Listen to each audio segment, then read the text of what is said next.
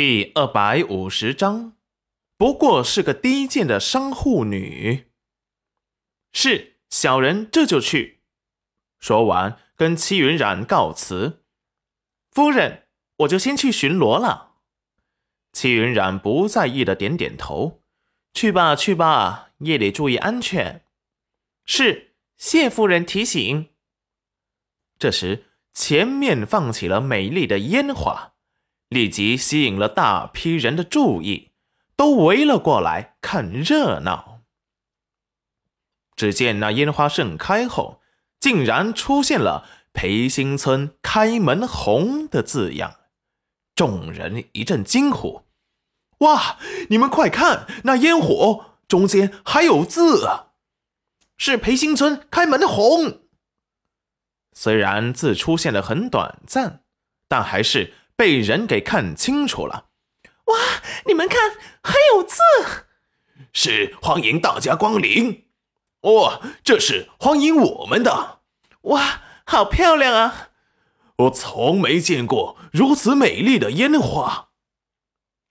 这是谁想到的呢？真是个人才啊，真是让人大开眼界呀、啊。人群时不时传来惊叹声，戚云染满意的点点头，嗯，效果还不错。只是周围的三双眼睛火热地盯着他。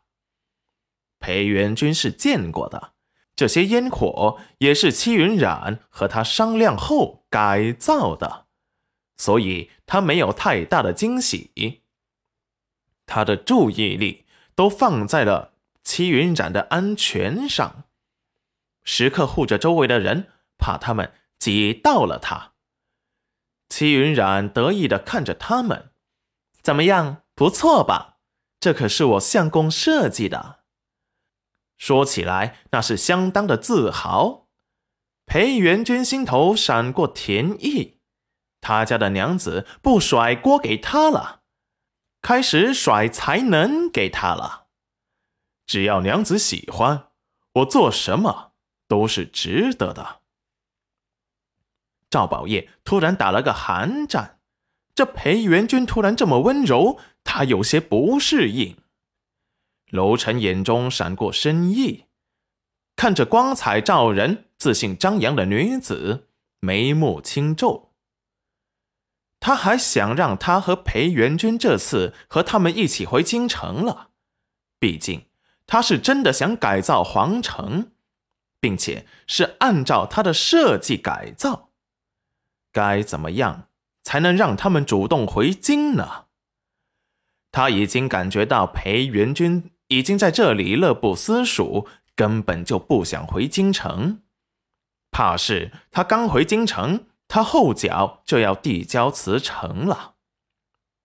毕竟他感觉到，在贤夫人眼里，别人眼中光宗耀祖的特风根本就比不过他赚钱重要，或者他根本就没有放在心上。楼明珠借着夜色的烛光打掩护，眼神冰冷地看着戚云染。不过是个低贱的商户女，哪一点配得上君哥哥了？他喜欢君哥哥三年了，他从来没有给他一个好脸色。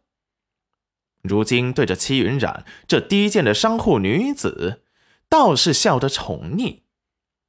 你越是宠爱她，我就越要毁了她。神色不明地看着戚云染的肚子，这孽种本就不该存在的。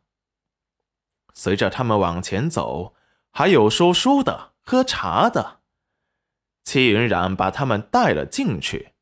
这个茶楼是戚云染专门修建的，下面一层是平民消费，上面一层是雅间，价格要高些。此时大厅里，李正的儿子正坐在大厅里说着书，全是戚云染根据前世看的神话故事改编的。此时，裴叔伯正讲着嫦娥奔月的故事。裴叔伯深情并茂，讲述的惟妙惟肖，听得周围的人都入了迷了，心神皆被凄美的爱情故事给吸引住。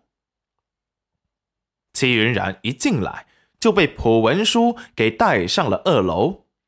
云染丫头，你来了。嗯，蒲文书，给我们准备一间雅间。好，哎，大郎和几位贵宾来里面请。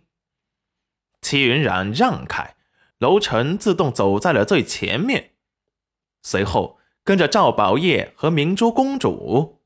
戚云染被裴元君小心地护着，走在了最后。戚云染让人送来了吃的和花茶上来，等送东西上来时，竟然是裴小丫。